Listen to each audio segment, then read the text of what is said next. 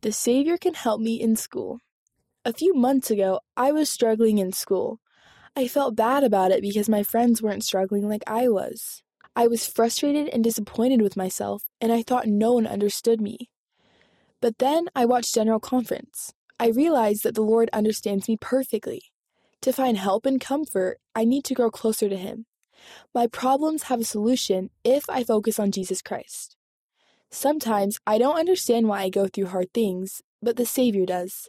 He knows what I'm capable of.